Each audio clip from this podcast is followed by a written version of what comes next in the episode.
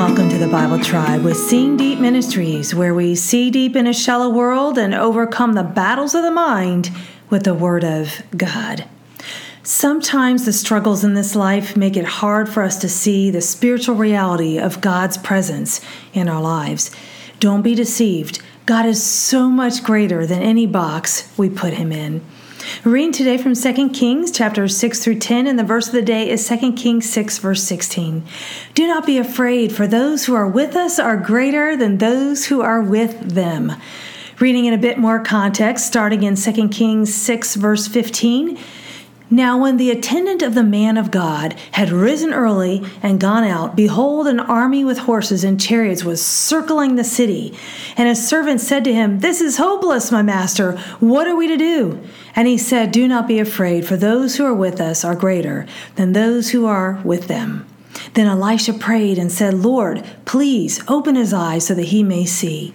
And the Lord opened the servant's eyes, and he saw, and behold, the mountain was full of horses and chariots of fire all around Elisha. And when they came down to him, Elisha prayed to the Lord and said, Please strike this people with blindness. So he struck them with blindness in accordance with the word of Elisha. You know, it's so easy to see the physical reality all around us, but there is a spiritual reality that is greater and that is influencing us all. Just because we don't see it does not mean it is not real. I chose the key word more, which is also translated as greater. It is a Hebrew word rav.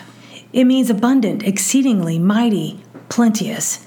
God is greater than whatever you are facing today, friends.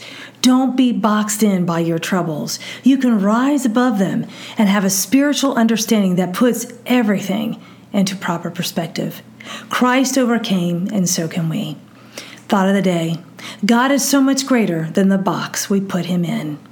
Application May God open our spiritual eyes to see his presence and activity in our lives, and may we walk by faith, not sight. Go with God in his precious word, friends. Tune in tomorrow as we head back into the book of Ezekiel.